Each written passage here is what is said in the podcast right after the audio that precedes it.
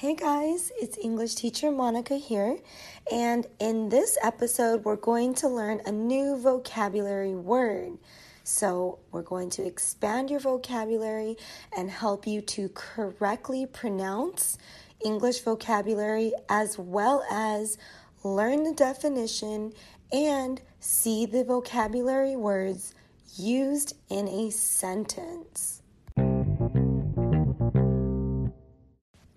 The vocabulary word of the day is the word confidant. Confidant. Confidant. Now, this is different than the word confident. Confident. And that's when you are sure of yourself. You know that you're good at something. Confident.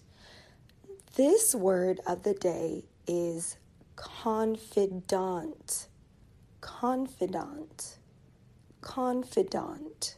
So we have confident and confidant. Confident, confidant. What is a confidant?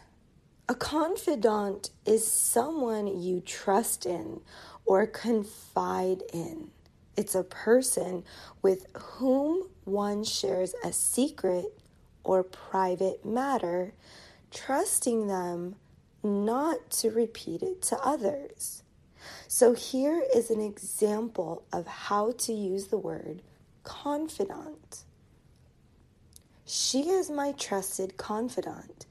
I tell her everything, and I know she won't tell anyone else. Confidant. Now try to think of a way that you can use this vocabulary word in a sentence. Who is someone that you feel is your trusted confidant? Maybe it's a friend, someone in your family. Now, make sure that you guys visit my website. I've got lots of English blogs and different articles and videos there for you. My website is EnglishTeacherMonica.com.